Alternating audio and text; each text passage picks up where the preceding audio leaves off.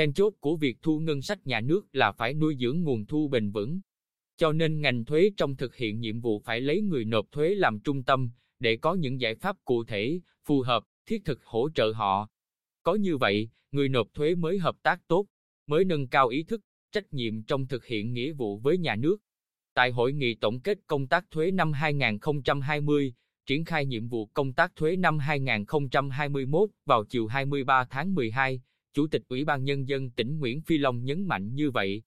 Triển khai nhiệm vụ thu ngân sách nhà nước năm 2020 trong bối cảnh dịch COVID-19 bùng phát dữ dội khiến ngành thuế đối mặt nhiều thách thức.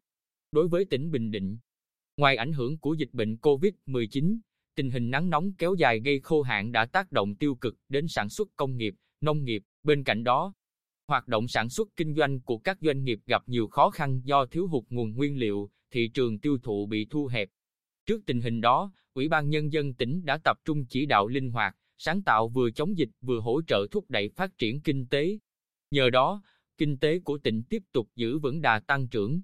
Để thực hiện dự toán thu ngân sách, Cục Thuế bám sát tình hình phát triển của địa phương, có kế hoạch tốt và nhờ đó đã hoàn thành dự toán, vượt mức 5% so với chỉ tiêu.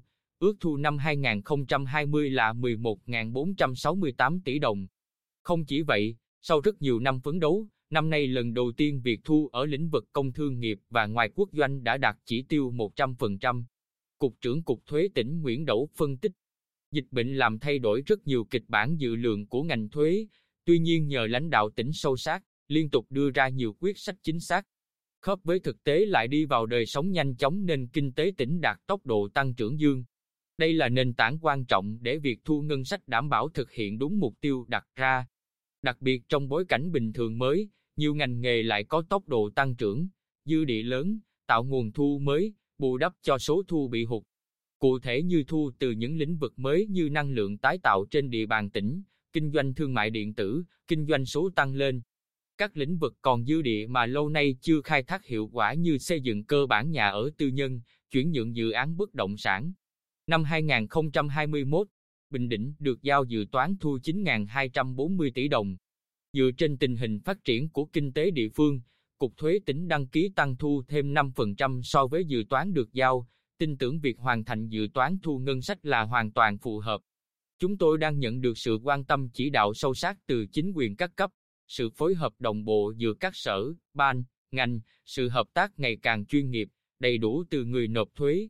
Những yếu tố đó kết hợp với sự thay đổi từ hoạt động chuyên môn của ngành thuế, đảm bảo hoàn thành dự toán thu năm 2021, ông Nguyễn Đỗ cho biết. Tại hội nghị tổng kết công tác thuế năm 2020, triển khai nhiệm vụ công tác thuế năm 2021, Chủ tịch Ủy ban Nhân dân tỉnh Nguyễn Phi Long nhấn mạnh, Tôi thực sự ấn tượng với những thành tựu nổi bật trong năm qua của ngành thuế Bình Định. Đặc biệt là đánh giá cao nỗ lực thay đổi của ngành thuế trong phương thức tiếp cận, hỗ trợ người nộp thuế theo phương châm lấy người nộp thuế làm trung tâm.